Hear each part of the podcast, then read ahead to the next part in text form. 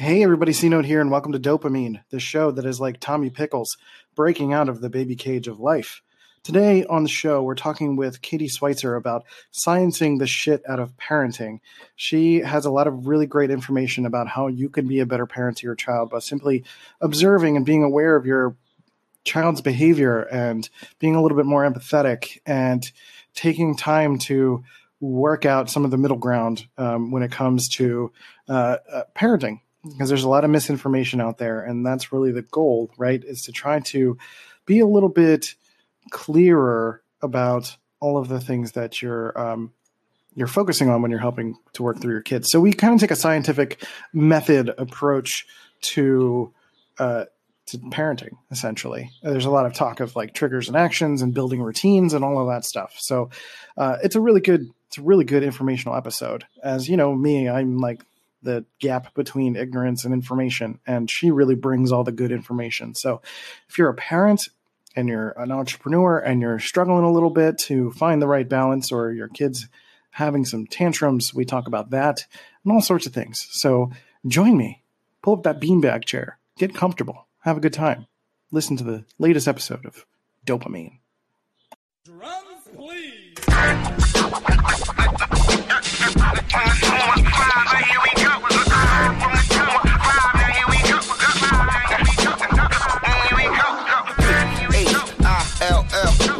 North, yeah, west, yeah, south, yeah, west, yeah, side, right, right, right, why, yeah, yeah, yeah. Now here it is. Making everyone happy on vacation isn't easy, but you know what is? Going to Aruba. All you have to do is walk out your door to find pristine pools, relaxing white sand beaches, and an island teeming with outdoor activities that'll put a smile on any face. You won't just feel great, you'll all feel great, filled with a calmer, more peaceful vibe that radiates Aruba's warmth. And the best part is, it never fades. That's the Aruba effect. Plan your family trip at aruba.com. Inspired by the life of the savvy and ambitious Colombian businesswoman Griselda Blanco comes a new Netflix original limited series. Griselda tells the story of a devoted mother who, with her lethal blend of charm and relentless savagery, creates one of the most powerful cartels in history. Witness Sofia Vergara's captivating transformation into the godmother of the underworld. Griselda, now streaming only on Netflix. I'm Mo Rocca, and I'm excited to announce season four of my podcast, Mobituaries. I've got a whole new bunch of stories to share with you about the most fascinating people and things who are no longer with us. From famous figures who died on the very same day to the things I wish would die, like buffets. All that and much more. Listen to Mobituaries with Mo Rocca wherever you get your podcasts. All right, everybody, welcome to the show. Today on the show, I have Katie Switzer, who she just informed me that's how she says her last name. welcome to the show. Thanks. I'm excited to be here. Yeah, it's good to have you. So, um, uh, we're doing a little bit more of a parenting focus show today, something that I haven't uh, touched on very much, and uh, it's something that you specialize in and talk about. So, tell us a little bit about yourself, uh, who you are, and what you do. I'm Katie Switzer. I have a company called Guilt Free Families, and I work with parents. A lot of them are entrepreneurs um, with young children that are looking for help with getting better sleep or behavioral issues or even independent play and things that facilitate them being able to work from home and have some flexibility with their children. Word. So, um, what what do you typically? Uh, what are some of the the kind of typical things that you work on with a client? Uh, what do they come with? What do, what do they come to you with essentially? Usually, parents come to me with their pain points. So they'll be like behavioral issues, like my child's not sleeping through the night, or um, my child's having trouble listening and it's making me stressed out, or my life is difficult because of it. So we usually start from the pain point and then work our way back to identify root causes and address them that way instead of just trying to address the symptom of what difficult behavior is happening. Right. Yeah, and and when when a parent comes to you, do they typically come to you with with stress focused on themselves or stress focused on the child in terms of I guess in terms of mental health or is it maybe just a little bit of both? Well, usually parents come and they don't really recognize that it's a stress related problem. Mm-hmm. Um, and that's kind of where I can come in and help them to get to know themselves and their child and guide them through that process of identifying what kind of stress is occurring, what the triggers are, you know, how to know when they're starting to enter that space and then Right. how to avoid it or work around it in a way that's practical and not just unrealistic. Right. And what kinds of stresses do you find um, that uh, or get revealed, uh, or are there any commonalities between the stresses that both parents or children tend to uh, identify through this process? Usually, um, a lot of it from the parent side is um, things that kind of stem from their own childhood. So, becoming a parent is surprisingly reflexive, and I feel like we get to know ourselves a lot better through being a parent. Right. So, when we start to enter that process, a lot of times things come out that were the case in your childhood or things that have happened in your life that you have not yet identified as needing to do the inner work on. Right. And then, child stress wise, some of the more interesting things that seem to be very common are things like tantrums in grocery stores or Target, mm-hmm. because a lot of child stresses are related to like sensorial things. So, places where there's a lot of bright advertisements or loud noises, um, kids are surprisingly sensitive to that, and it's hard to identify if you don't know to look for it. Yeah, it's really interesting because it's not something that um, is talked about in the sense that like the average parent doesn't think about that. They don't think about how much sensory information a child is or isn't taking on. I mean, that could be considered an introvert versus extrovert thing for a child, but also because I think would it be safe to say that some children are very comfortable with sensory overload, or is it just kind of have you noticed across the board that more kids seem to be sensitive to this stuff that they're not usually exposed to? So, what I think is interesting about this topic, and it ties a lot into like the ADHD and um, autism kind of things that are going on, I don't think that kids' thresholds have changed for the sensory issues. I think that they're still the same. Evolutionarily, it takes a very long time for changes like that to happen Right. but our culture and our environment has changed so ways i think because the the threshold hasn't changed but the actual stimulations have changed they're Right. hitting more people's thresholds more children's thresholds than they did in the past Right. Yeah, yeah, and it's like um, what's really interesting is is that you think about the parents. You know, they've been through modern society. You know, they're they're uh, essentially biased. They're comfortable with the way that society is uh, in terms of uh, the oversensory, you know, stimulation when it comes to like advertising and bright colors and and uh, fluorescent lighting and all of that stuff. And then this fresh child comes in and they're exposed to all these new things and and essentially that's one of the main reasons that they would experience these tantrums is uh, uh, uh, just the exposure to new things. And i think one of the things that um, that maybe leads into some of this is, is something that i think about is the fact that when a child is experiencing something some sort of um, difficult feeling uh, typically that could be the worst feeling they've ever experienced. It could be the equivalent of of of losing an, a, a pet or something. Uh, but we don't we don't compare it that way. We just see it as a a child being a baby you know and and t- you know for some reason we expect children to kind of toughen up like we're supposed to. We try to fit them into our adult world and our adult expectations and that makes it hard for both the parent and the child. And the other interesting thing is i think if you do a time comparison as mm-hmm. well if you think about the percentage or like the ratio of a four year old's life to a 30 year old's that two minutes that you're asking them to wait to them feels like 15 minutes. Right. And we forget about that as adults but if you think about you know look back to your childhood and those times that you felt impatient or you were waiting for a parent and how difficult that felt for you. And now as an adult it seems like that should be nothing. Um, it's just interesting to see the different perspectives. Yeah and, and i think that can translate to a lot of different uh, different elements when it comes to like maybe a child feeling um, or, expressing what a parent might seem as being selfish or always wanting things for themselves or or not sharing and things like things that uh, adults still struggle with but we kind of expect children to um, immediately just listen to us and understand and be better than us it's it's kind of fascinating. I think it's just a natural reaction. Adults, you know, we want we want the best for our children, but we don't always know what that means. And Right. so when we see our child having a difficult time, our automatic reaction is to try to fix it immediately. Right. And in a lot of ways, it's taking away the opportunity that the child has to learn and work through those feelings and those issues so that later on in life, they're better able to handle them. What what can parents do to to improve their sense of empathy for their children, for their child experience? Because we we can't always look back and say, you know, I remember what that was like when I was five, because you know we've got a lot of stuff filtering on top of it at this point. So, what can parents do to kind of develop that empathy for their child, whether it's in a moment like that or or long term or something they can do on their own? It's observation, really. I mean, the more that you spend time observing your child in a way that's non intrusive, the more you're going to learn about your child and what they're capable of, how they're feeling, what their stress triggers are. Observation is like the key to being successful in that. Right.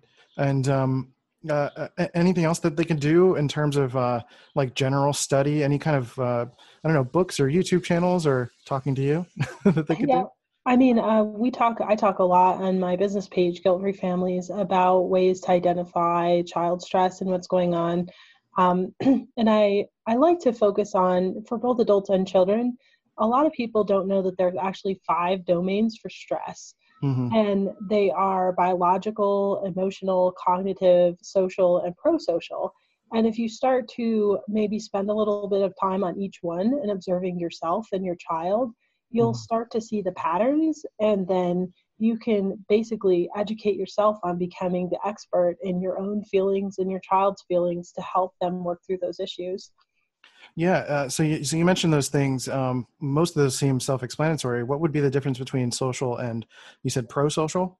Yeah, so social is kind of like um, the the feeling that I have when I'm working with other people. So like pro-social would be more, or uh, social would be more like um, how I'm interacting in social situations. It's focused on me, whereas pro-social is more focused on empathy and relationships Right. between two people. So for children, that would be things like sharing, creating relationships with peers, um, that type of thing. So, what, what would you recommend to a parent who I'm sure there are plenty of parents, especially those that are listening, who have had that situation? They're in a grocery store or Target and their child is freaking out. You know, the, the mother gets this sense or father gets this sense that the child doesn't want to be there anymore, but the parent needs to get the shopping done and we need to keep going. We got to push through this. um, you know, what what would you recommend that a parent can do in that moment to either soothe the child or would it be best to you know get out of that situation and try again later It depends on the child and what's going on. So if your child's already in a flo- full like full blown tantrum, usually that's a stress induced, and it's not always about like being at the grocery store. It could just be that that happens to be the trigger of a lot of things that have happened that day and it builds up. But you can do one of two things in that situation of a like a real tantrum. You can sit down with them and connect with them and forget about the people that are watching because they Mhm. don't matter, right? Or you can choose to basically leave your cart and come back to it later and bring your child into a situation where they feel more safe and secure. Mhm. The, obviously, it's not a reasonable solution to say, well, just don't go to the grocery store because right that's bad advice, right? That Right. that's like a very it's Well, avoidant it's a it's an elitist view of it too right. because most parents don't have the convenience to be able to not go grocery shopping. They don't have a nanny to watch your child or you know somebody to do the grocery shopping for them. Right. but some workarounds that you can have is to just be aware maybe there's certain times of day when the grocery store is busier and you could avoid that time of day like go early on a sunday Mhm. before church when not a lot of people are there instead of on a busy friday night um, there's other things you could do like some grocery stores have click lists and you can spend five bucks and pick up the groceries. If that's Right. affordable for you that's an alternative that you could think about. So we don't really talk about eliminating stress because we don't want our kids or ourselves to just live in a bubble. Right. But we talk about different ways that we can kind of work through it and deal with it and figure out is this a big enough stress that I actually need to eliminate it? Or is it a stress that we just need to work through exposure on and Mhm. find some alternatives that work. Yeah, you know, I think that's a that's a very healthy way to approach it. Uh, mostly because uh, we're in the process of being empathetic to our children and understanding that they are overwhelmed, uh, that we're being aware of their needs and are showing that and teaching that and and I would think over time that they would be likely to exhibit that behavior to others as well as they grow. Yeah, there's some really interesting ways to build empathy and stress reduction. Like um, there was a study that I saw recently about roughhousing mm-hmm. and how um, roughhousing is critical to developing empathy. So, children that are raised in households with single mothers as opposed to single fathers, you would think intuitively that the ones raised by mothers would be more empathetic. Mm-hmm. But the study actually showed that children raised by single fathers had more empathy overall, and that it was because of roughhousing.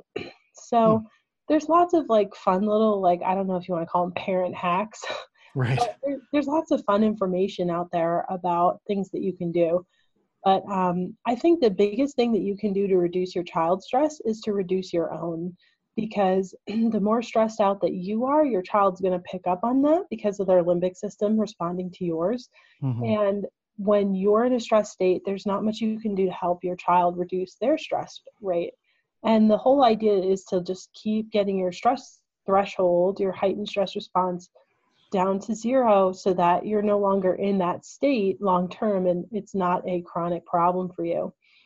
Yeah, I mean, not only are you, uh, you know, in the grocery store scenario, sharing coping mechanisms and teaching through essentially doing, you're showing that you're managing your stress that it's not just about telling them that they can do something but showing it and being it and exhibiting it exhibiting it and um, not just observing your child's behavior and uh, uh, adjusting to it but being aware of your own. I think there are uh, a lot of major issues with parents assuming that their kids are not going to pick up on something or assume that they are you know they're not listening or they're not aware of it. And there's there's so many surprises that like even when a child goes from not speaking to start speaking it, it, it's interesting to see like what they actually start to pick up on and start to share and you're like oh where did they get that from yeah.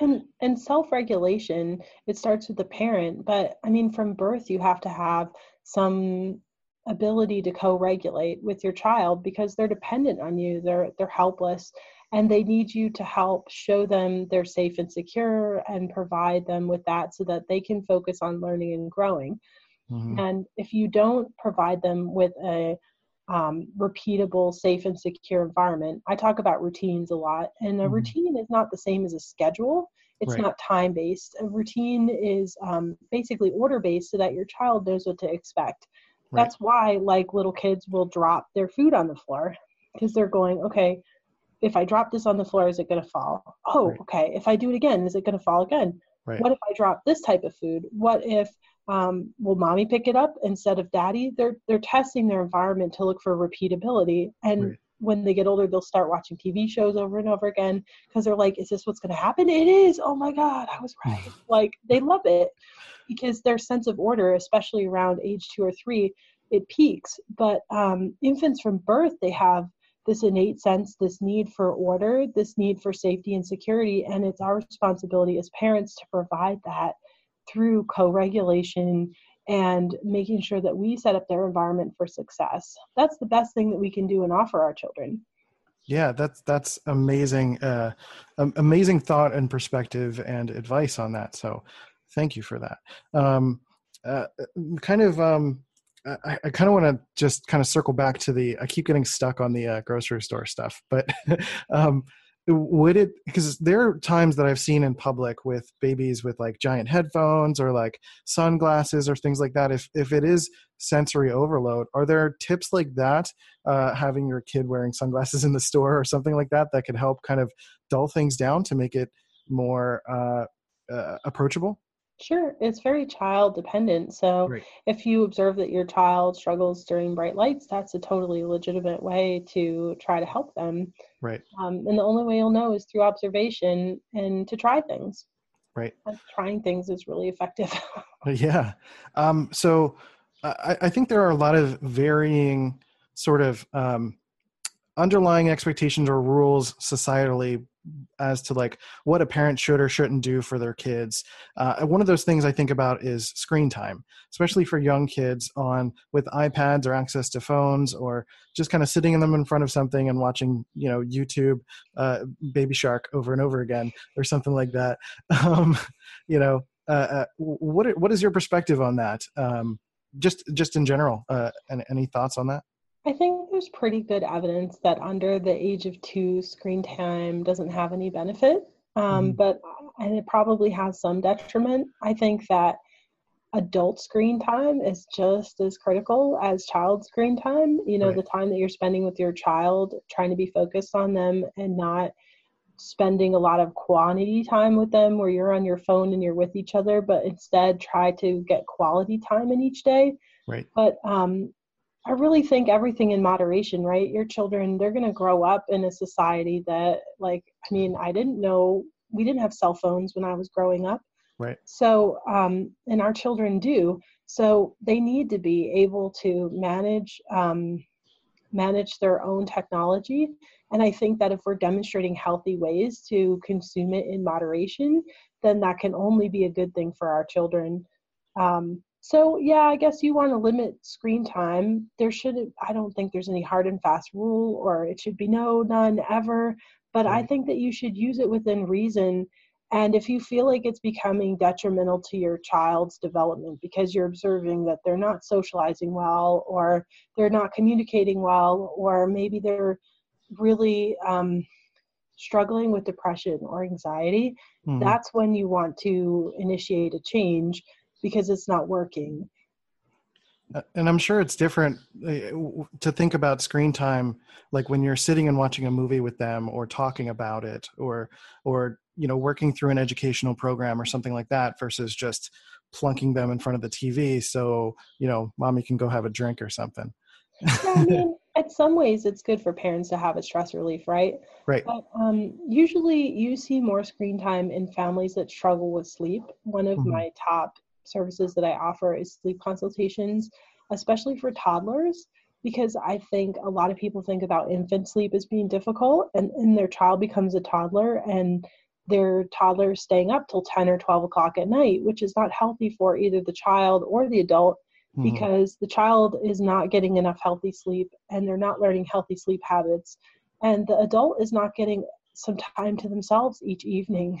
Right. So, by doing better sleep education and teaching our children healthy sleep habits, we're benefiting both the, the adult to get the stress free time and the child. And what comes hand in hand in that is less of the screen time and less of the urge from the parent to use that screen time as a babysitter.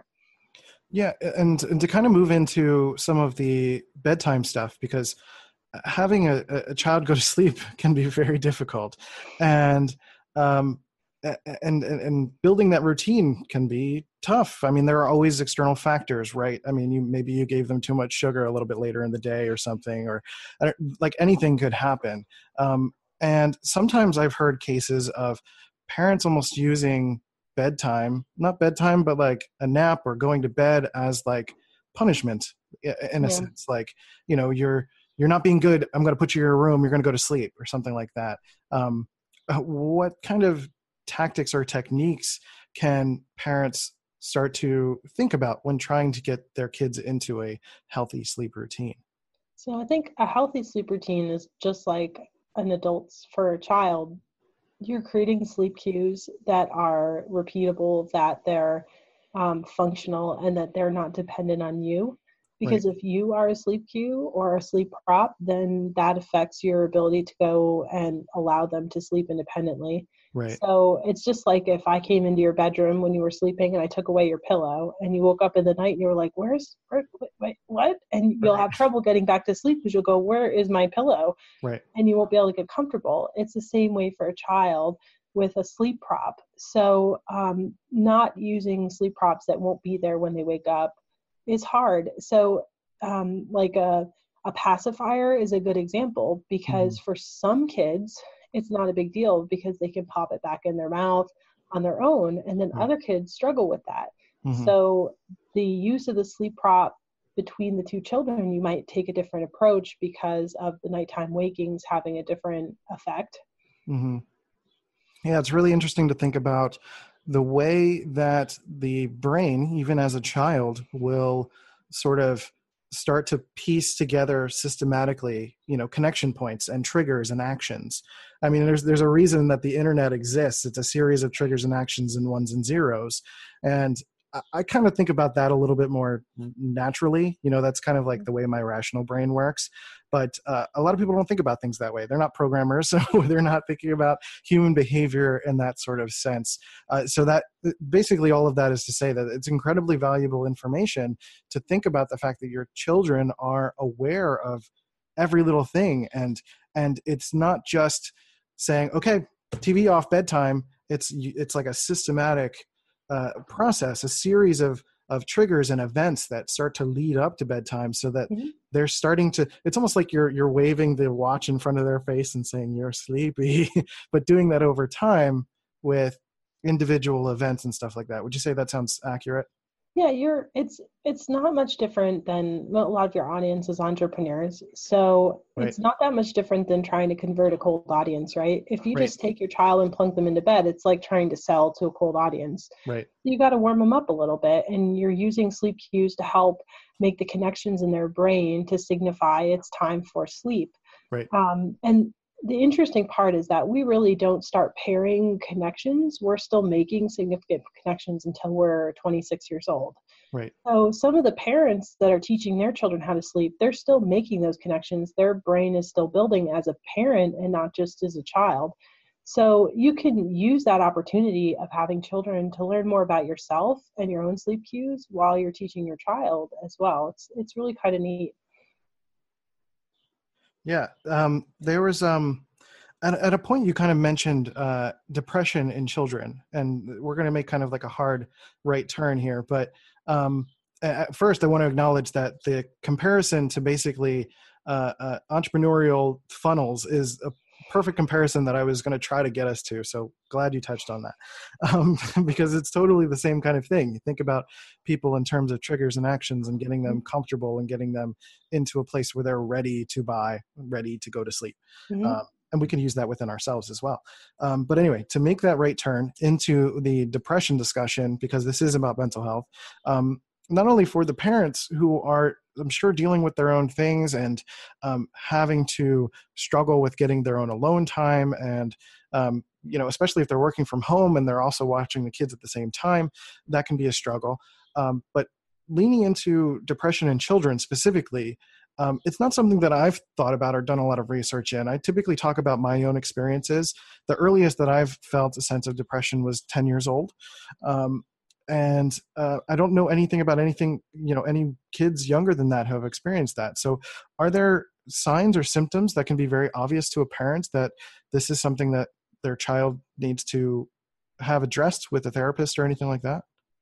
I would say um, if your child is obviously expressing regular bouts of not being happy without explanation, if they're mm-hmm. showing signs of stress, which would be behavioral changes, they don't want to eat, um, things that they would normally enjoy, they don't. I mean, this, the symptoms are going to be very similar to adults, but um, you might have to be a more keen observa- observa- observer in order to identify them in children. Right. Um, and therapy is certainly where you would want to try to pursue if you think that your child's struggling with that.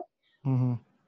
Yeah, and then I'm sure the therapist would give uh, the parent some advice on how to uh, mm-hmm. address it day to day.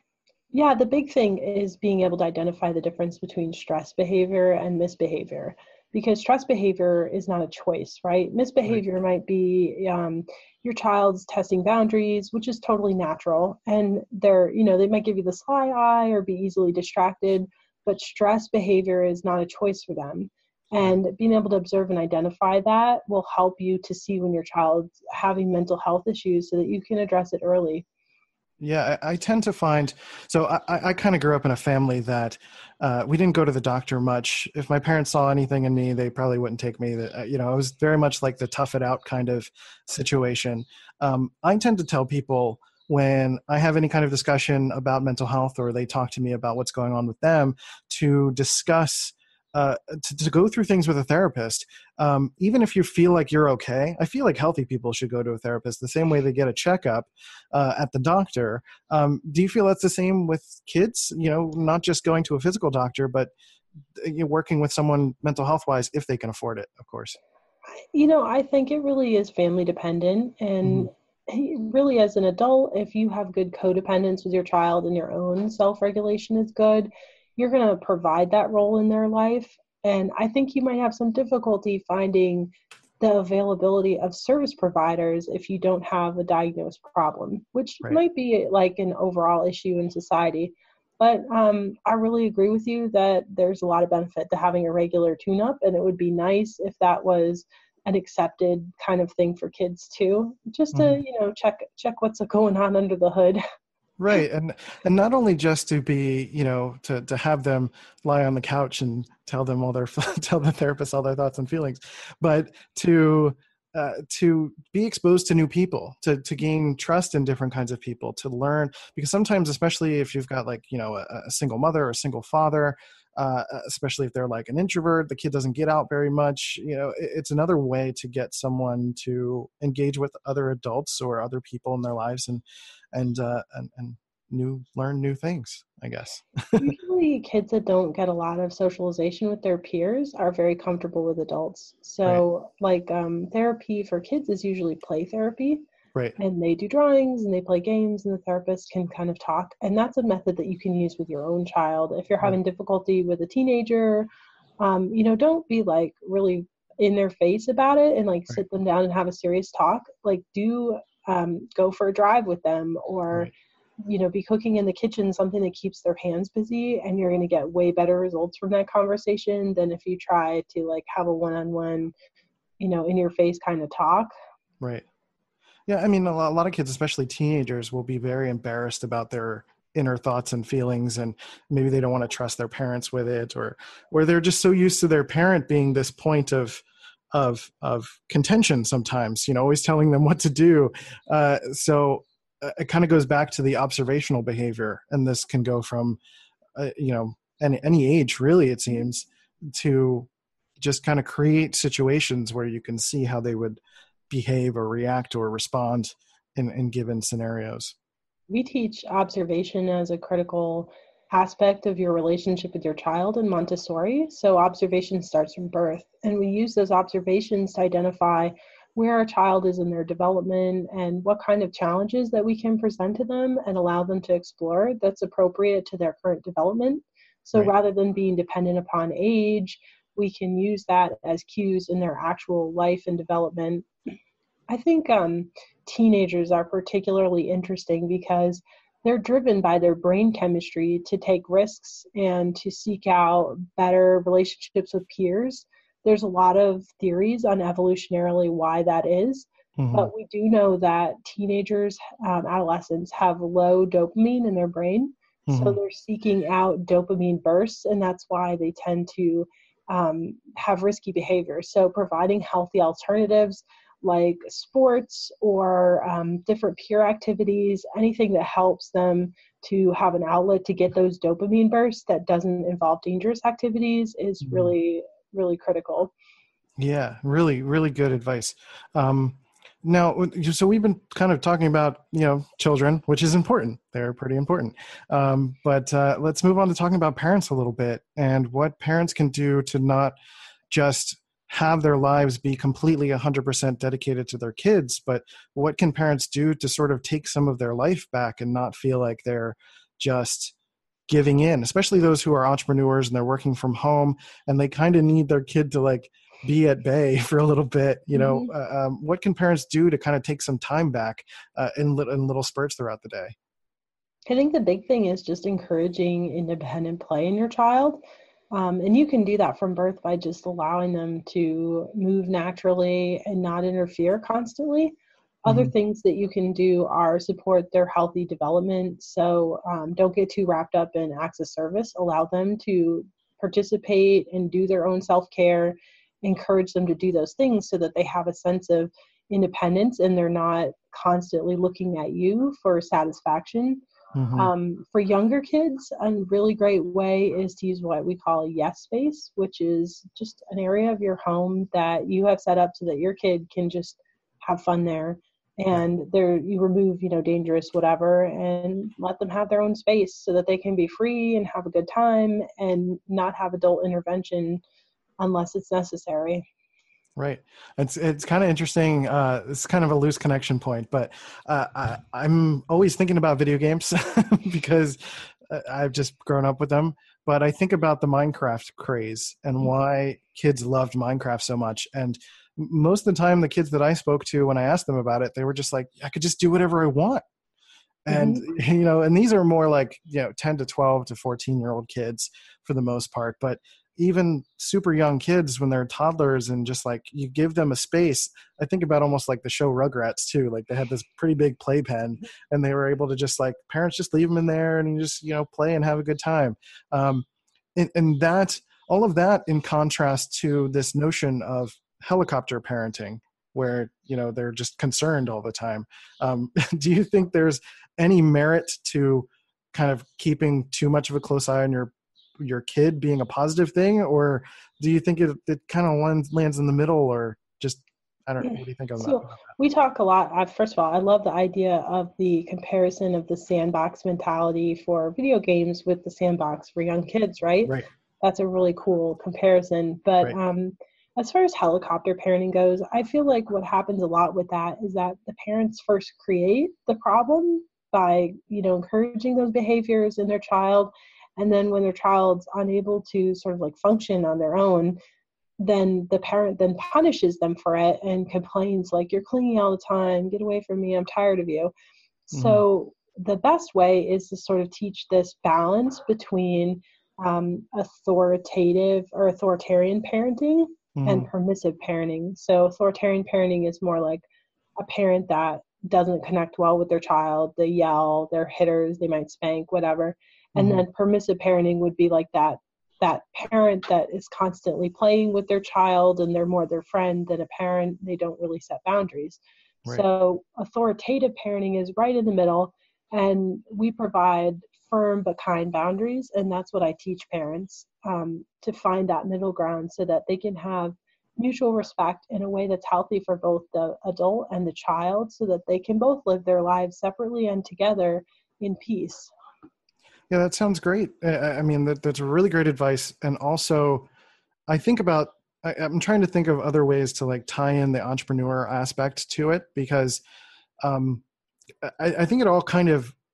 is is built in with this idea of everything that we've talked out talked about so far um, when it comes to uh, kind of like the routine aspect. Like if you build it into their routine to know that okay, mommy's got to do some work now, you know, then this is your time to play, and, and kind of like start to develop that routine and, and develop those triggers and action points so that your your kid will know that it's this is the time of day when this is going to happen.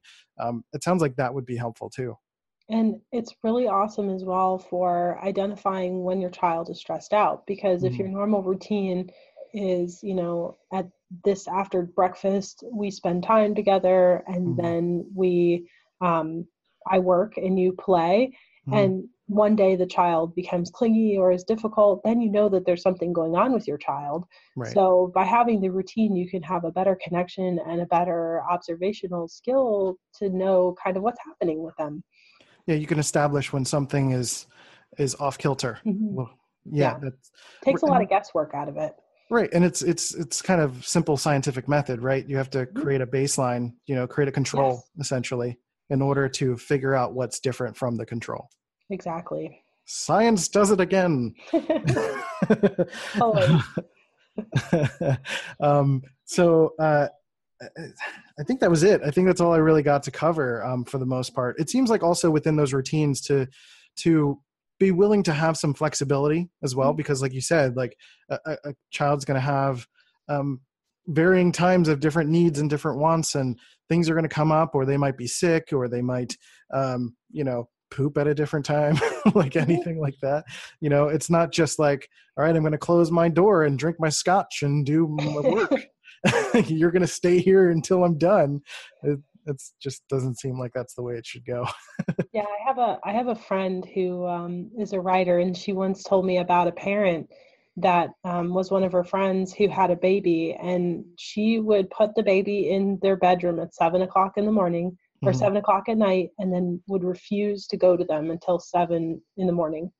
Wow. And the baby had a failure to thrive, and that's because the baby was hungry all night and would cry, and she wouldn't go to the child. Mm-hmm. So um, you kind of have to find that balance between your needs and your child's. And if you're not able to meet all of your child's needs, that's not like a failure on your part. It's just ask for help. Like don't don't be afraid to ask your partner for help to ask your family for help if you need it because um, i think especially women as entrepreneurs or as parents we tend to just want to like be the leader and do everything and have this like martyr feeling of if i don't do it then no one else can do it better than me. But the reality is that if we're doing that we're robbing our partners or our child child's father or you know our partner that's our child's other parent mm-hmm. the opportunity to um, also develop that relationship and participate in the quality care and the quality time. So it's kind of an inadvertently selfish thing to try to do all the care activities ourselves. Right. Yeah and, and it's important for again for the child to experience well-rounded support not just from the expectations of you know the mother or the main parent but uh, to to know that there's a reliable source of support somewhere and because i've recently just listened to a podcast episode about attachment theory um, i don't know if it's something that you're familiar with mm-hmm. yeah. yeah.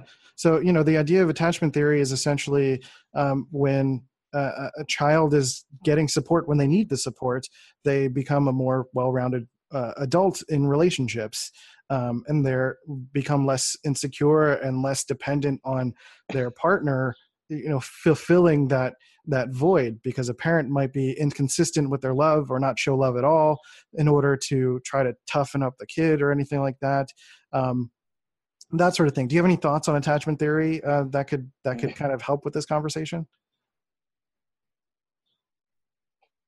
Oh i think you froze. I might have lost you for a second All right. Um, we'll wait a second and see if she comes back. But uh, to kind of continue Sorry, on. the internet's it'll come back.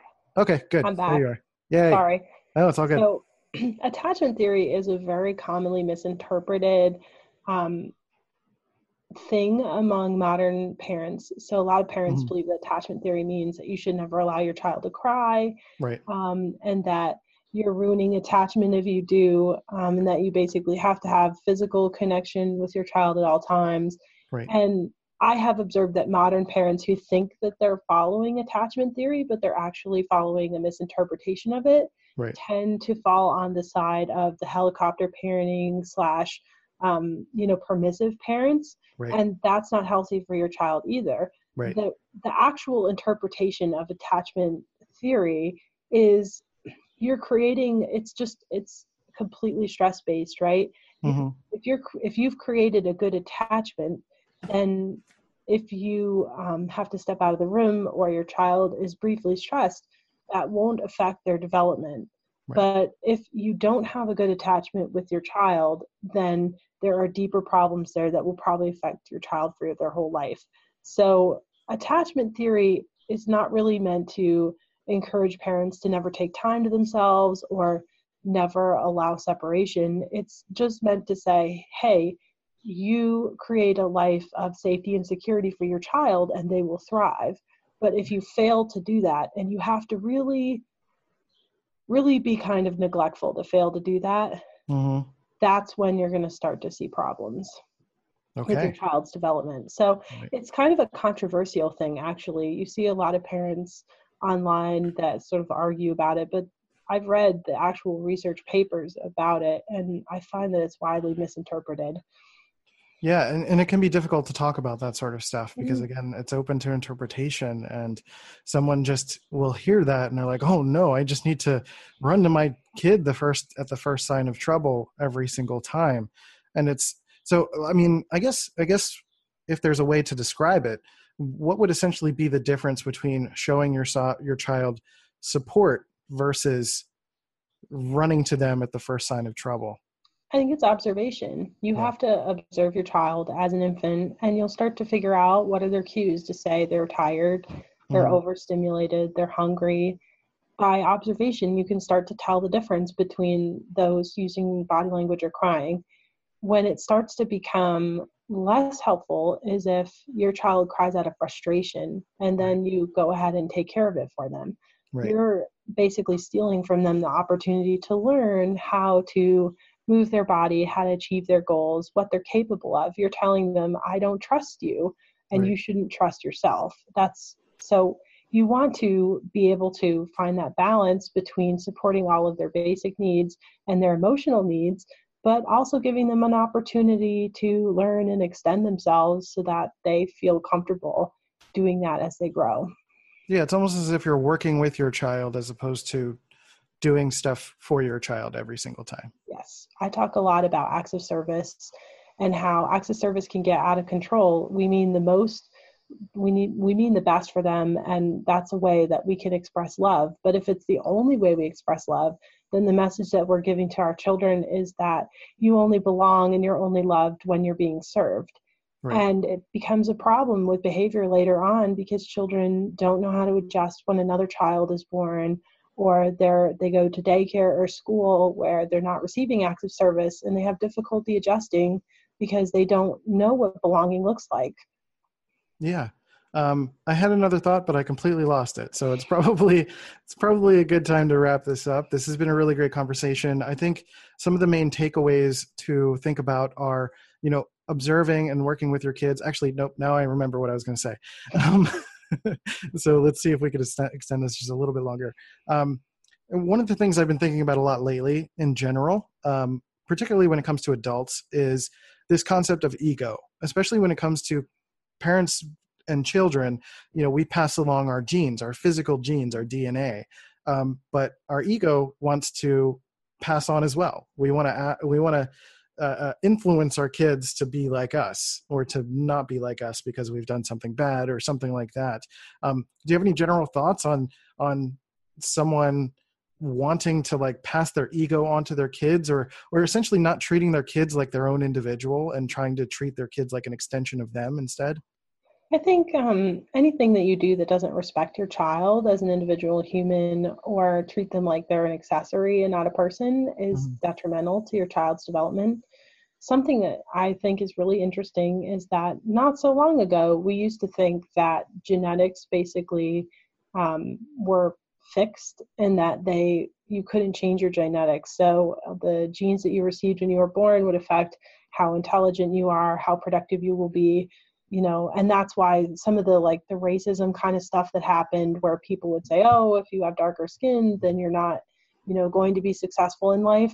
Right. It's interesting to me that we have moved beyond that because we've shown that environment is so much a part of influencing our gene expression so your child might have your genetics or your um, partner's genetics but that doesn't mean that they're going to have the same gene expression. So it works both ways. If you had a difficult childhood that affected you in your life and you want to make a better change for your child, it means that the environment that you create for them is going to offer you that opportunity to allow their genes to express differently than yours did so that maybe they won't have the same challenges that you had. But Right. it can also be a negative thing because it can be hard to recreate the environment that you want to get the proper gene expression and it's it's not it's not subjective but it's really not known because there's not a lot of research in this area so how do we really know what's right or what's wrong and the only way is through observation intuition and just you know trial and error. We're experimenting on our kids and they're experimenting on us and that's how we develop a relationship you know? Science. I know. Um, bill nye said it best. Um, and um, so I, I guess I, I probably should have asked this at the top. And i guess the last thing that we can talk about as we move uh, towards the end of this is uh, how did you get involved in in this in a sort of um, uh, uh, I guess a scientific perspective, you know, starting to understand observationally about kids and teaching people like how did this become something that you wanted to do? So I'm a mechanical engineer by education, Mm-hmm. and uh, I specialize in root cause analysis. So when my son was born, I got super frustrated because I would try to find information on his behavior, and people would to give a lot of advice, but nobody really talked about like why is our child doing this, and um, what can we do to influence it to make it better, to change it, and it really frustrated me. So I started to educate myself and I read a lot of books, but I also have taken a lot of courses. Um, for example, I'm a Montessori parent infant educator. So that was one of the routes I went. And I'm just about done with my self reg champion certification, which is about emotional regulation with our Mhm. children. Nice. Um, and through doing all of this education, I have found that because I'm very analytical and I'm very science focused, it's easy for me to listen to a parent's problems and help them identify the root cause without getting overly caught up in the emotions. Right. Uh, and it can be really helpful for them to be able to to see that and then be able to take actionable steps to work through it instead of just getting advice that's anecdotal or based on somebody's brother who went through this I can give them advice that's based on real data, that real things that have happened, you know, actionable data sets of what really works and what doesn't. And I really enjoy doing it. It's it's fun. Yeah, and it's through work like what you're doing is that uh, over time we can clear up those misconceptions and they can just become common, solidified, actual, useful advice that we can take into future generations. I think you're doing Mhm. great work. Thanks. I'm really glad to hear that other people appreciate, um, you know, the information that I'm trying to share, and I'm, I hope to influence lots of parents so that my child grows up in a generation of people who are more empathetic and tolerant of each other and more welcoming of change, because I think that can only be a good thing. Science. Science. yes the, you know I, i've i've been making like you know career shifts and stuff and, and leaning more into my informational powers as well because i'm, I'm quite good at at um, um, at research and kind of clearing up misconceptions and that's a reason why we have these interviews is because i like to bring up my own misconceptions and be honest about it so that i can try to get some clear answers like i literally just heard this podcast about attachment theory and I, I figure you're a great source to clear some of that up. So hopefully, if somebody was in a similar situation to mine, they can get some more clear advice from you and this episode. So, um, with that in mind, where can people learn about you and what you do, or get in touch with you uh, to work with you? The best place to find me is on Facebook. Um, you can find either my personal profile under Katie Switzer um, or my business page, Guilt Free Families. I also have a website, guiltfreefamilies.com, which is currently under renovation, but uh, the new site should be up soon. So, um, but the biggest thing that I like to help parents with is sleep problems because I find that that has the biggest impact on you and your child and your um, stress and your feelings of uh, being able to be successful. So um, I love to help parents with that if they're looking to reach out and find somebody to help them. Wonderful. So, if you guys have any questions for those who are listening, uh, if you're watching this on Facebook, leave a comment below with a question. I'm sure Katie will be checking the comments to see if there are any uh, questions and she'll happily help you. And then, um, if you're listening on Anchor, leave a voice message or hit me up at uh, Let's Go C Note on any of my social channels. To if you want to ask me any questions, I can pass that along to her as well. Um, feel free to leave a review, all that good stuff, and um, Patreon.com/slash DOPEamine, of course because I need money. um, so, anything else you want to add before we wrap up? No, thanks for having me. This was really fun. This has been great. Thank you, Katie, and uh, we'll catch you. We'll catch you guys. You guys. There's the camera. Next time. See ya. Hey, you beautiful human. Thanks for listening to DOPEamine. I really appreciate it. If you thought this was a dope show, then you should wait until next week. But also, while you wait, you should go to iTunes and Stitcher and leave a positive review. Positive reviews help me to uh, fill up my dopamine tank. Otherwise, you can send your friends to dopeamine.life to listen to the show, or hi, my name is Christian.com to get the latest updates. I'll catch you later.